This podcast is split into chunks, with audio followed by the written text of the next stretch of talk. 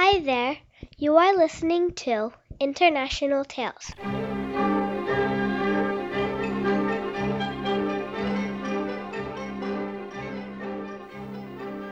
The Goose Girl by the Grimm Brothers. Narrated by Jamie Courier.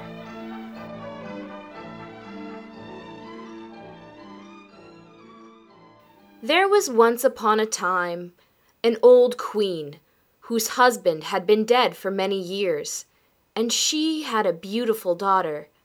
When the princess grew up, she was betrothed to a prince who lived at a great distance.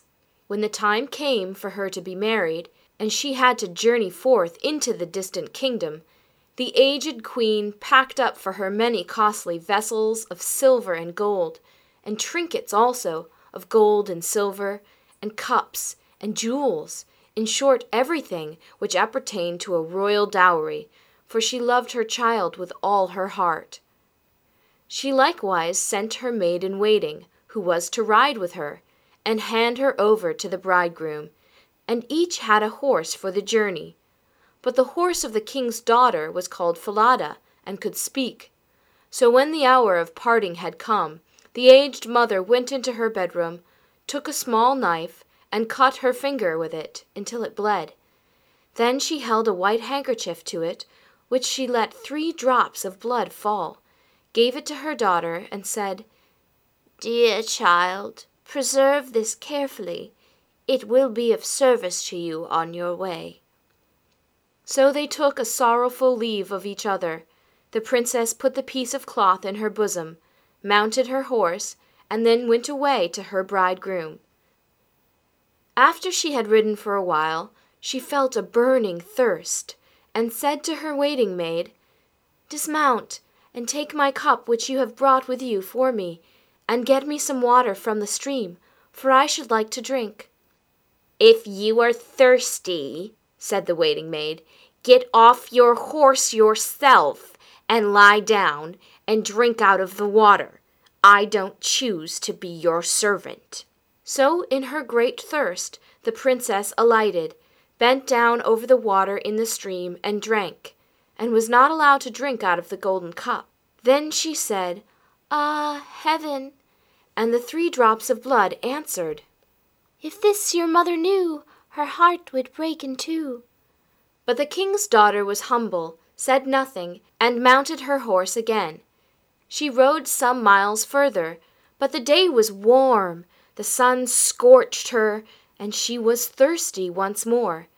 And when they came to a stream of water, she again cried to her waiting maid, "Dismount, and give me some water in my golden cup," for she had long ago forgotten the girl's ill words. But the waiting maid said still more haughtily, "If you wish to drink, get it yourself. I don't choose to be your maid." Then, in her great thirst, the king's daughter alighted, bent over the flowing stream, wept, and said, "Ah, heaven!" And the drops of blood again replied, "If this your mother knew, her heart would break in two." And as she was thus drinking, and leaning right over the stream, the handkerchief with the three drops of blood fell out of her bosom, and floated away with the water without her observing it. So great was her trouble. The waiting maid, however, had seen it, and she rejoiced to think that she had now power over the bride, for since the princess had lost the drops of blood, she had become weak and powerless. So now, when she wanted to mount her horse again, the one that was called Falada, the waiting maid said, "Falada is more suitable for me, and my nag will do for you." And the princess had to be content with that. Then the waiting maid, with many hard words, bade the princess exchange her royal apparel for her own shabby clothes, and at length she was compelled to swear by the clear sky above her that she would not say one word of this to anyone at the royal court. And if she had not taken this oath, she would have been killed on the spot. But Falada saw all this, and observed it well. The waiting maid now mounted Falada, and the true bride the bad horse, and thus they travelled onwards, until at length they entered the royal palace. There were great rejoicings over her arrival, and the prince sprang forward to meet her, lifted the waiting maid from her horse, and thought she was his consort. She was conducted upstairs, but the real princess was left standing below. The old king looked out of the window and saw her standing in the courtyard, and noticed how dainty and delicate and beautiful she was, and instantly went to the royal apartment, and asked the bride about the girl she had with her who was standing down below in the courtyard, and who she was. "I picked her up on my way for a companion. Give the girl something to work at, that she may not stand idle."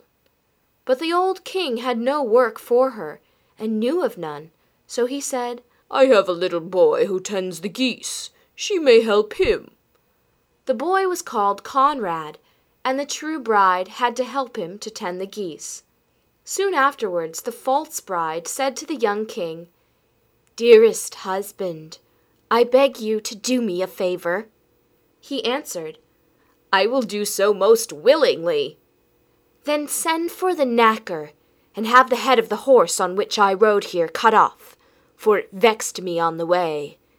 In reality, she was afraid that the horse might tell how she had behaved to the king's daughter. Then she succeeded in making the king promise that it should be done, and the faithful Falada was to die. This came to the ears of the real princess, and she secretly promised to pay the knacker a piece of gold if he would perform a small service for her. There was a great dark-looking gateway in the town, through which morning and evening she had to pass with the geese. Would he be so good as to nail up Falada's head on it, so that she might see him again more than once? The knacker's man promised to do that, and cut off the head, and nailed it fast beneath the dark gateway.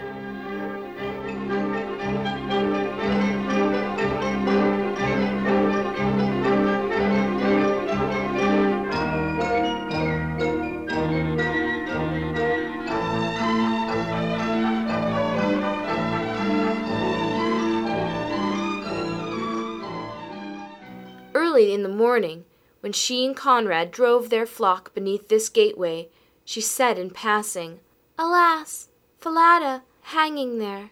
Then the head answered, "Alas, young queen, how ill you fare. If this your mother knew, her heart would break in two." Then they went still further out of the town, and drove their geese into the country, and when they had come to the meadow, she sat down and unbound her hair, which was like pure gold, and Conrad saw it, and delighted in its brightness, and wanted to pluck out a few hairs. Then she said, "Blow, blow, thou gentle wind, I say, blow Conrad's little hat away, and make him chase it here and there, until I have braided all my hair, and bound it up again." And there came such a violent wind that it blew Conrad's hat far away across country, and he was forced to run after it. When he came back, she had finished combing her hair and was putting it up again, and he could not get any of it. Then Conrad was angry, and would not speak to her, and thus they watched the geese until evening, and then they went home. Next day, when they were driving the geese out through the dark gateway, the maiden said, "Alas, Falada, hanging there." Falada answered, "Alas, young queen, how ill you fare. If this your mother knew, her heart would break in two." And she sat down again in the field, and began to comb out her hair.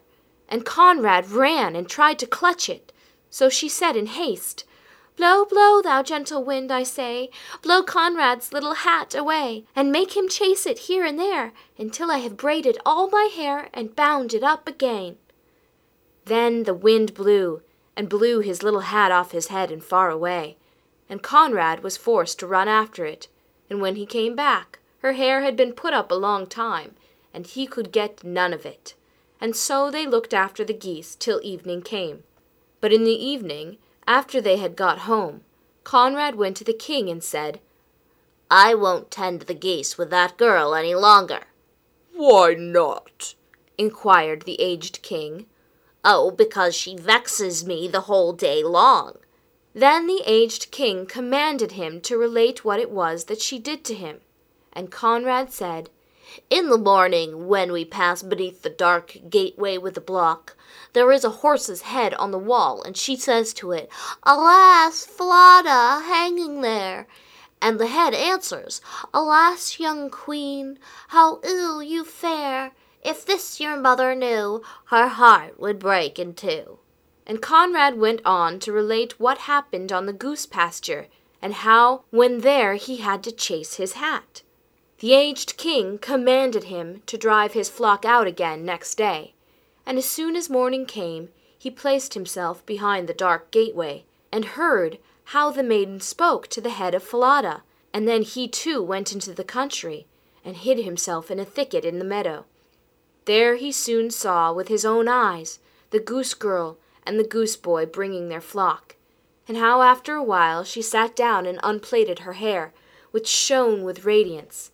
And soon she said, "Blow, blow, thou gentle wind, I say, blow Conrad's little hat away, and make him chase it here and there, until I have braided all my hair and bound it up again."